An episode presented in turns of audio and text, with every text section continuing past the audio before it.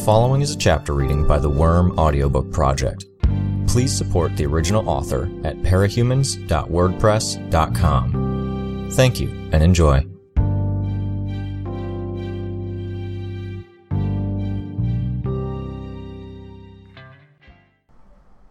Arc 16, Chapter 7 Living in a city meant dealing with some recurring issues crime, having to lock the doors, congestion on the roads, crowds getting in the way on footpaths, stuff we dealt with so often that we considered it routine. We considered it background noise, or we managed without even thinking about it. Construction work was something we couldn't dismiss so readily, something that always seemed to elicit groans and complaints. Maybe because it was so blatant, so grating, and it changed the tone, location, and degree often enough that we couldn't adjust. Not today. No, I felt a level of satisfaction and security as the bulldozers and pile drivers went to work in my territory. For every car on the road, there were ten trucks carrying debris out and five trucks bringing materials in. A lot of that would be Coil's doing, I knew, there was construction and clearing going on throughout my territory, and building inspectors were checking blocks, all despite the warnings that were going around regarding big, bad, unpredictable Skitter. And that would be because he greased palms, or the construction companies at work were his. Damn it, I felt restless. I wanted to go to Coil's territory and discuss Dinah, and I might have if Trickster hadn't been the first to speak up and declare he was going to confront Coil. I suspected that Coil wouldn't release Dinah this soon, and if he was under too much pressure to hear Trickster out, he certainly wouldn't listen to me. If he did have something to offer Trickster, he wouldn't welcome my distraction. I had to wait. I hated it, but I recognized it as the sensible route. Trickster's focus was on Noelle, though, and nothing I'd seen indicated that Coil had made any advances on that front. All I knew, really, was what Tattletale had told me and the little things that had come up in our brief discussion with the travelers about our strategy.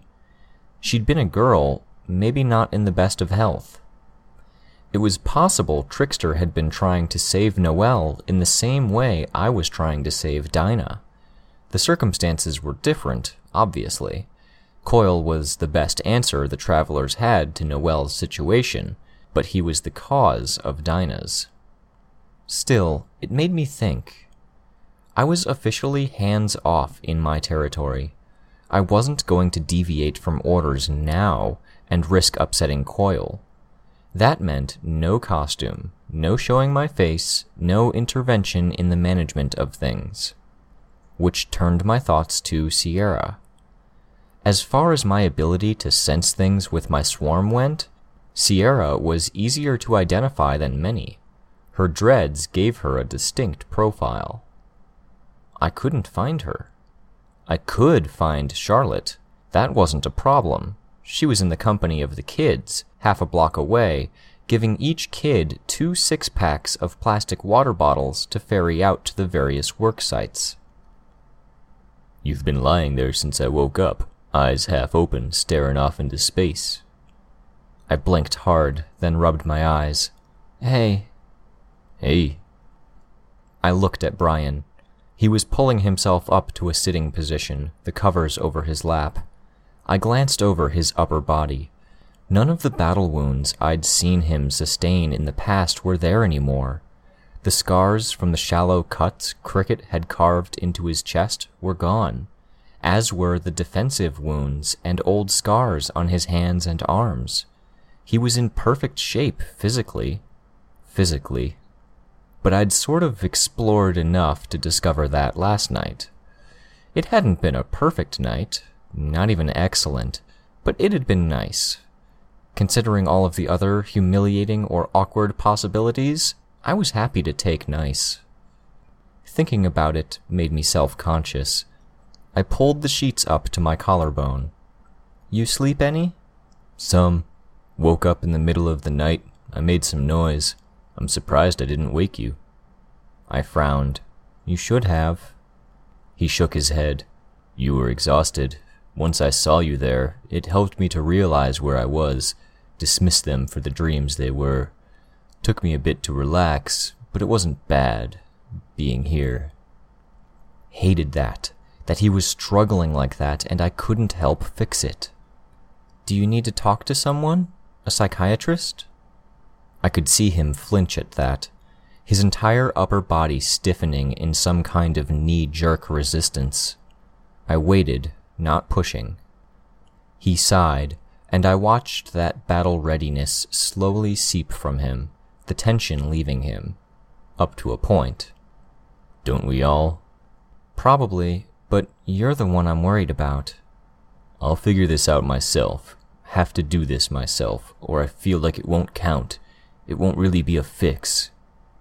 I didn't like that response, but it was a hard one to argue with. I won't pester you about it, but can you at least tell me that if this goes on for any length of time, you'll go get help? It'll get better. It has to. I feel like I've taken strides forward, forcing myself to let down my guard, to be here with you. I tensed. Forcing yourself?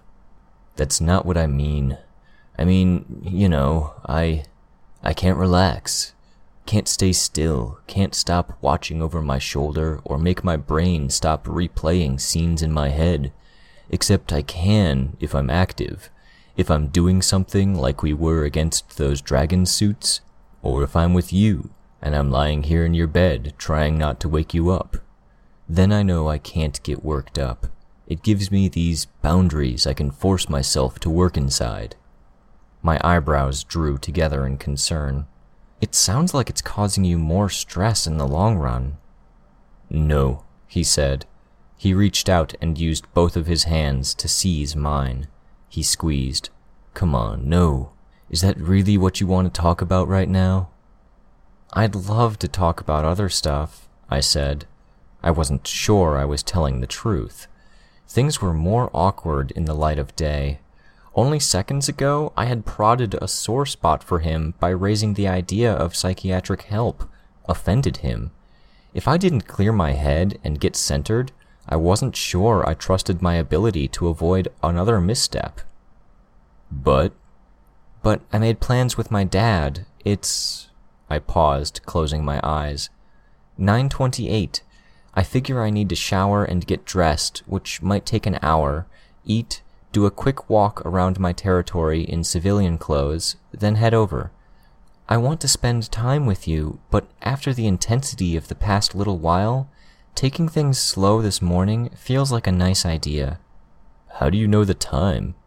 Bugs on clock hands, I said, pointing toward my bathroom. Ah, uh, you want company?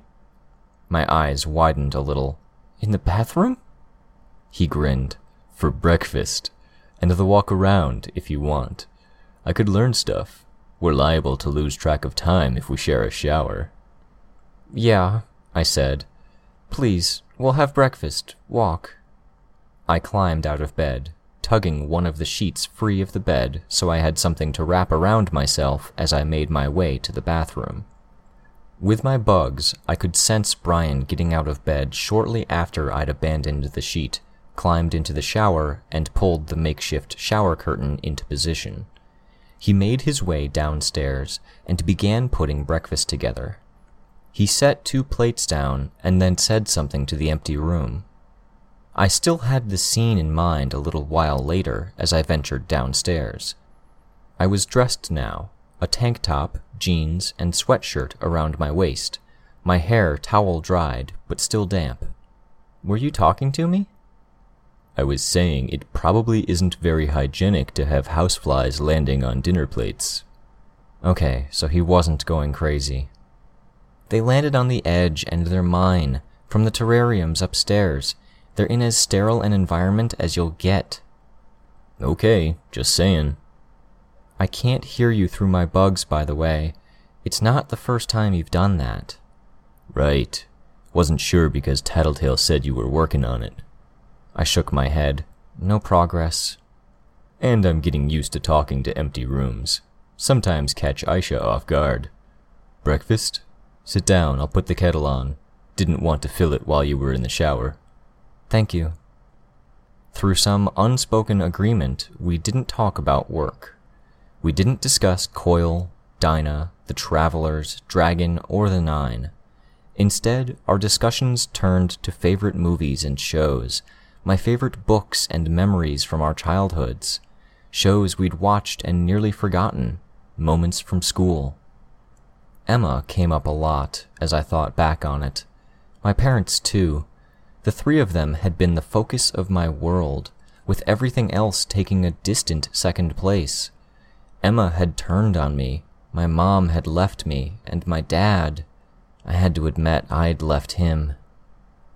I didn't raise any of the heavier stuff, but I mentioned that Emma had turned out to be one of the bullies that plagued me throughout my stay in high school. Brian, in turn, talked about his life growing up. That did touch on the heavier stuff, and as much as I liked learning a bit more about the details of his life, I was glad when we detoured into a discussion of martial arts. As he explained it, he was more interested in the broader strokes and philosophy of a given style than on the particulars. Once he had a sense of how a given adherent of the style might approach a fight and enough basic techniques to see how they put it into practice, he tended to lose interest. All around us, I could see people hard at work. My people were deferring to any legitimate construction crew that set to work, shifting their focus to nearby areas. I could see people moving supplies out of a nearby building so the crews could bulldoze it, others helping to unload a truck of building supplies, when I got back to this and started to give orders, I'd have to find work for them that wouldn't put them in the way. I couldn't quite track how many people were working for me in my territory, but it was far more than before. I felt like I should be losing people each time I got pulled into a fight against a major threat. I had when Mannequin and Burnscar had attacked, but I'd walked away from the first Mannequin fight with something of a following and I'd expected to see my people leaving in droves after Dragon made her move. Except it wasn't happening, and I wasn't entirely sure why. Our walk took us on a circuit, with us turning back to my lair, and I left to go back to my dad's while Brian headed back to my place to use the shower. I felt weird about that, parting ways so casually after spending the night together Oddly enough, I felt weird about letting him in my lair while I wasn't there. He'd be passing through my room, seeing my stuff. I knew it was paradoxical to be bashful, covering myself with a sheet and feeling guarded about my privacy, all things considered, but that didn't change the fact that I felt that way. I wouldn't refuse to let him use my bathroom because of it, but yeah. In a way, we'd sort of done everything backward. We'd started with the long running partnership, with the family, if I wanted to think about managing the others in that sense. In the course of that, we'd been through hell and back. We'd backed each other up, helped each other, all hurdles one might face in a marriage. Then there were the more recent cases of actually talking about the relationship happening. There was last night, then the more casual date and getting to know each other better this morning. If it wasn't 100% backwards, it was at least pretty jumbled up. Or maybe I was looking at it in an immature way, expecting some simplistic, formulaic storybook notion of how a relationship was supposed to proceed. I made my way to my dad's, thinking about a thousand things at once, not wanting to think about anything in particular. There were cars parked out front, there was a strange car in the garage with the door open, two others in the driveway, my dad's at the end. With a few stray houseflies, I casually noticed a dozen people inside the house. My dad was there too. I immediately thought of Coil. Had he divined what I had planned today? Planned some counterattack? I'd foregone my costume so I wouldn't feel compelled to use it in a pinch, and I'd removed my knife holster from the costume and had it clipped to the back of my waistband so it was in the midst of the folds, blanketed by various wasps and spiders.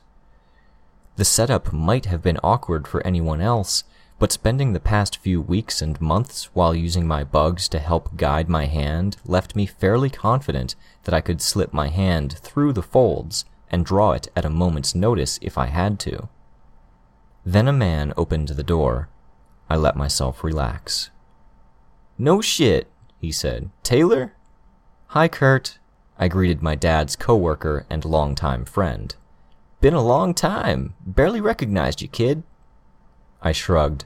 How are you doing? He cracked a wide grin. Working, getting by. Better than we were doing. Now, you coming inside, or are you gonna stand in the driveway for the next five minutes? I followed him into the house.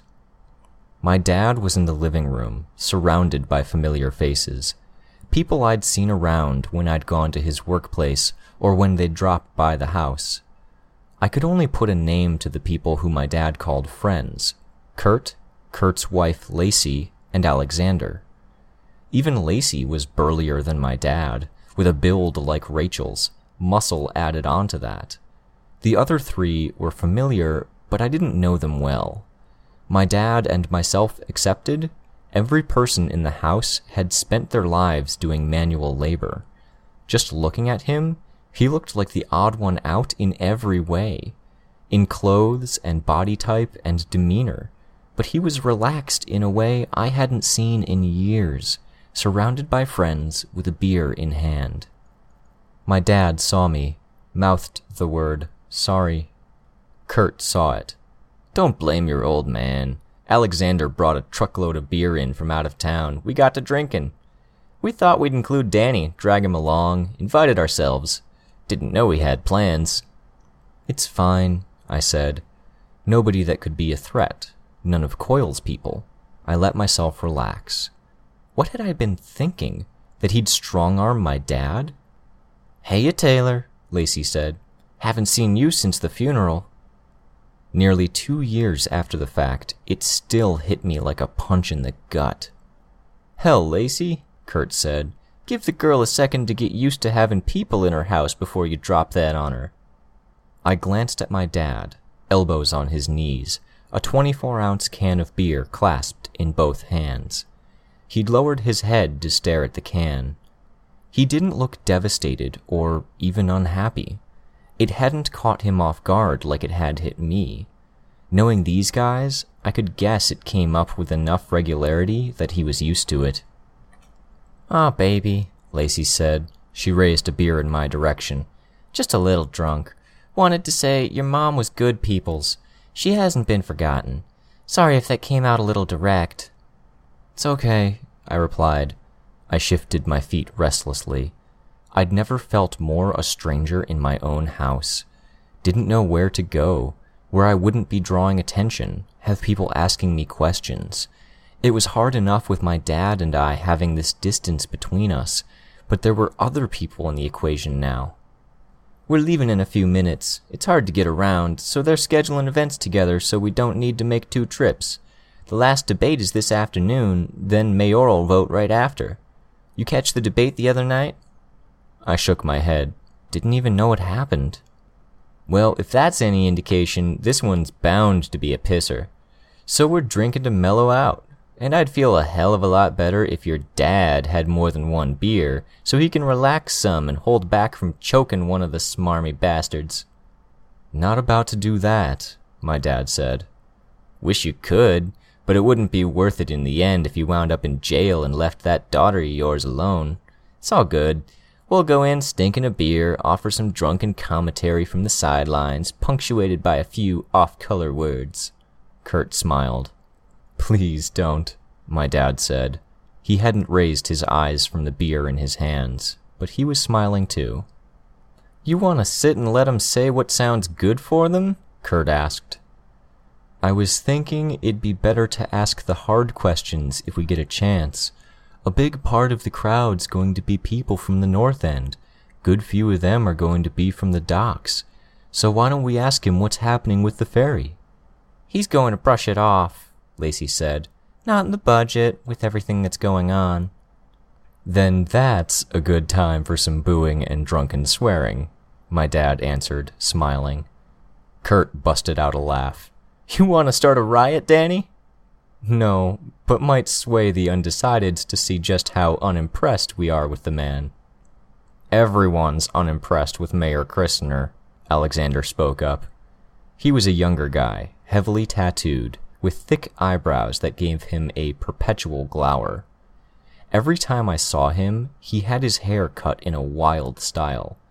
Today, he had the left one third of his head shaved, showing off a fresh tattoo of an old school pinup girl in a bikini with her elbow appearing to rest on his ear. Disaster does that, I spoke up. We want someone to blame, and the guy in charge makes for an easy target. He's a deserving target, Kurt said, seating himself on the arm of the chair Lacey was in. She wrapped one arm around his waist. He went on. There was this thing in Washington talking about whether they should throw walls up around the edge of the city, blockade the streets, and shut off services, get everyone out of here. He said no, right? He said no, asshole. Probably earns more money this way. Take a few million for restoring and helping the city, help himself to a percentage. That surprised me. You're not happy the city was saved from being condemned? Did you want to be kicked out of the city, to leave your home? It'd suck, but the way they were talking about it in the paper, there's a big fund that's set aside for covering the damages those Endbringer motherfuckers cause. Idea was that they'd dip into those funds, give everyone that they ousted a bit to cover the cost of their homes. There's no way that's doable, I said. What about everyone who left when they were told to evacuate? Don't know, Kurt said. I'm just saying what the papers did. I felt an ugly feeling in my gut. And they'd give us what the houses used to be worth? They'd give us what the houses might be worth now, he said, so not much. It's more than they'll be worth a few years down the line after the rot sets in and any mold problems get worse. Getting expensive to get supplies into the city, which means it'll be costly to fix things up and renovate. Not necessarily worth it. I saw construction crews at work. Kurt downed a swig of his beer and cleared his throat. Sure, the companies that are buying up all the materials, purchasing land on the cheap, all in the hopes that this city gets its act together and the land turns out to be worth something.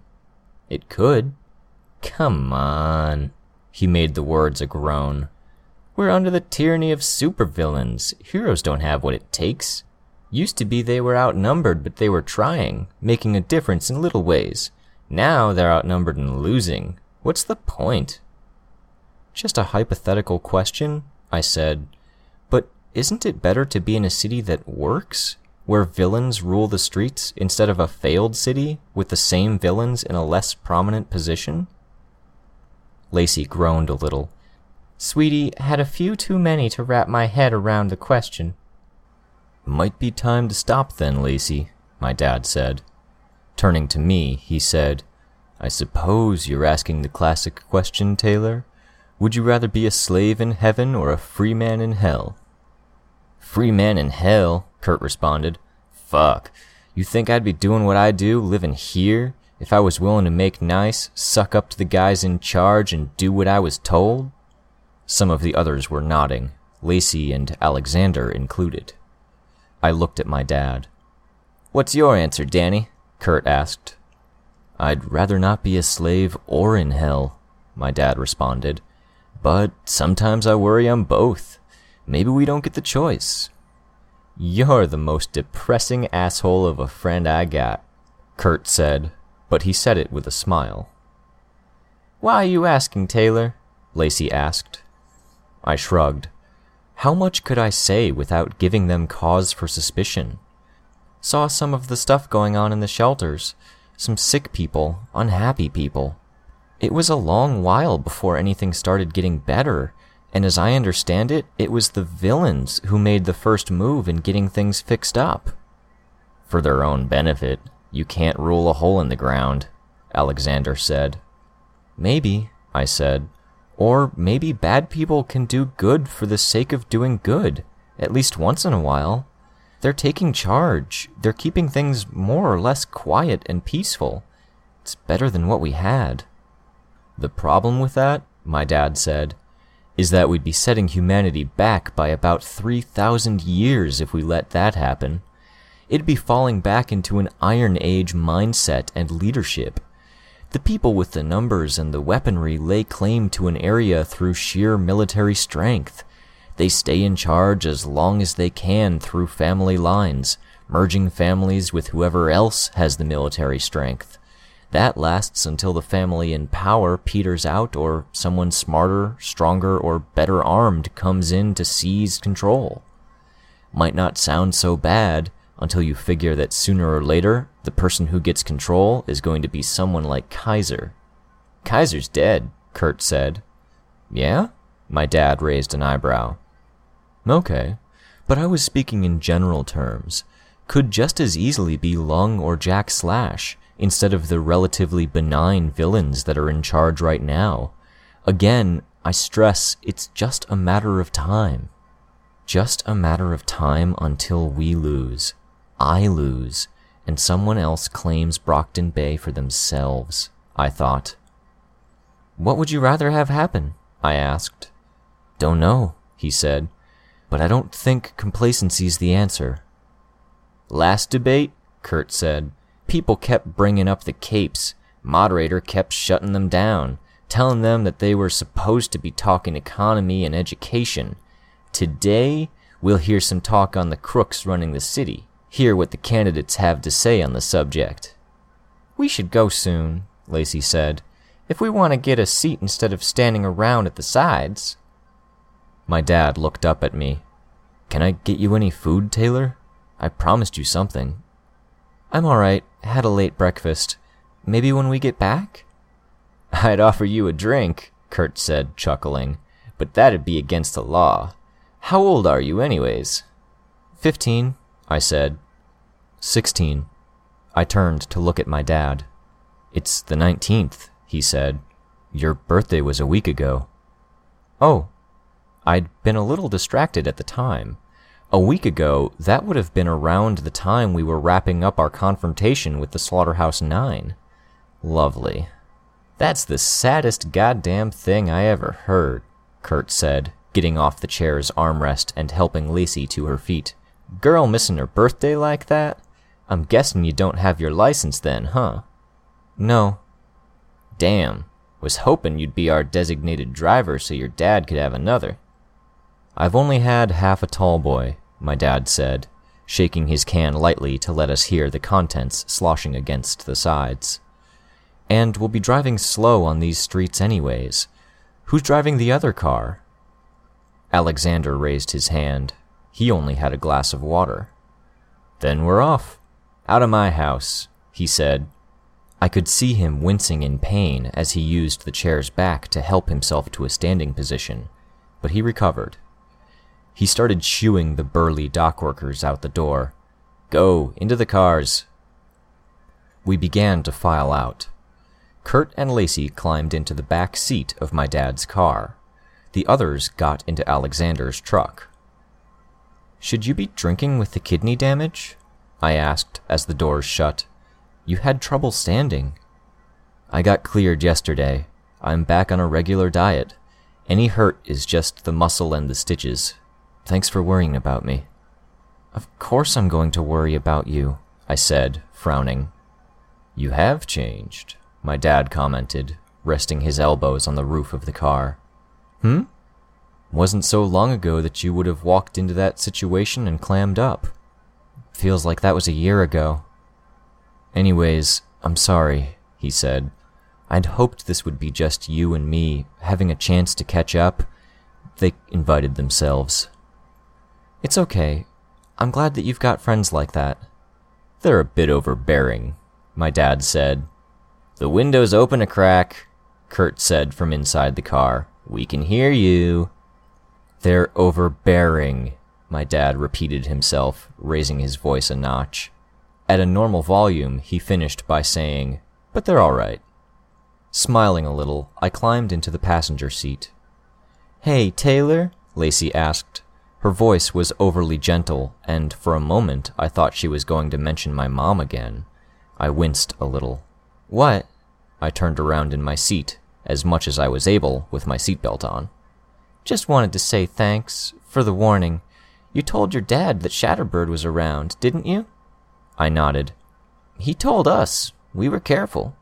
I don't know if it saved our lives or not, but thanks for watching out for him and helping us out as collater caller. You're welcome, I said, before she could fumble over her words any further. I was glad he was in touch with them. From what I'd seen, I'd been left with worries that my dad was all in his lonesome. Introverted people like him, like us, were best paired with the Kurts of the world, or the Lisas. People that wouldn't be ignored or shrugged off. People who pushed the boundaries, so to speak, and drew us out of our shells. I enjoyed the drive as we made our way downtown, more than I thought I would. My dad and Kurt knew each other well enough that their dialogue flowed easily, and the same went for Lacey and Kurt, what with the pair being married. I had a feeling that, by the end, Kurt was feeling like he'd wound up on the short end of both exchanges. The town hall had survived the waves. The stone building had crenellations and an American flag over the door. We joined the trail of people who were filing in, walking past stands with the posters and images of the candidates, booklets of brochures about the issues, and stands with newspapers from neighboring cities. My dad and Kurt grabbed a few papers each and put them into the plastic bags that had been made available to us. It was a nice thought, putting those out. There wasn't any TV at present, and we had to keep abreast of what was going on somehow. The signs led us past the old historical courthouse and to the auditorium. We'd expected the seats to be filled, leaving us only with standing room, but the opposite was true. The back of the auditorium and the rear rows were filled with reporters and camera crews, and the rest of the crowd had filled in random spaces on the benches. Five or six hundred people, somehow less than I'd thought. It was an odd election, in a way. The city had been without working computers for a week and a half. Most had lost their cell phones and were left without landlines. An election without media for advertisement? For many here, this would be the first and last time they heard a candidate's stances on the issues before voting. Was this how it had been in the past? When poorer households hadn't gotten newspapers and there hadn't been televisions or radios? I looked at the candidates. A dark haired woman in a dark blue suit, a blond man, and the older incumbent, Mayor Christner. How many others in this auditorium were aware? Some time ago, Coil had told us that two of the candidates for office had been bought. Mayor Christner, well, I could remember standing in his backyard, him pointing a gun at me, pleading for me to step in and save his son's life. Would the debate turn to the subject of him arguing against the condemnation of the city? And if it did, how would Christner justify the decision he made? I was caught between an ugly feeling of guilt and genuine curiosity in how the event would play out. Mostly guilt, but I couldn't do anything about that. I'd done what had to be done. On the curiosity side of things, I wondered momentarily if either of Coil's mayoral candidates had military backgrounds, or if he'd hand-picked his politicians the same way he selected his elite soldiers. That train of thought ground to a halt as something caught my attention. It was habit now to have my bugs sweeping over my surroundings, giving me a perpetual sense of what was going on in the surrounding three or four city blocks. When the vans found parking spots around the building, it didn't even warrant a conscious thought. When the soldiers began filing out of the vans, it startled me. Men and women with machine guns and body armor. Not PRT. No, definitely not PRT. The armored limousine pulled into the middle of the street, just outside the front doors. By the time Coil climbed out of the vehicle, His soldiers were either just past the doors on either side of the building or standing at the ready to accompany him by the front. Coil here? It didn't make sense. He wasn't the type to show himself. It didn't fit how he operated. Hell, if the mayor was here, his son would be too. Triumph would be in the crowd. I glanced at my dad, and he squeezed my hand. Not too bored? I shook my head, trying to keep my expression placid as my mind raced. Coil was making his play right here, right now.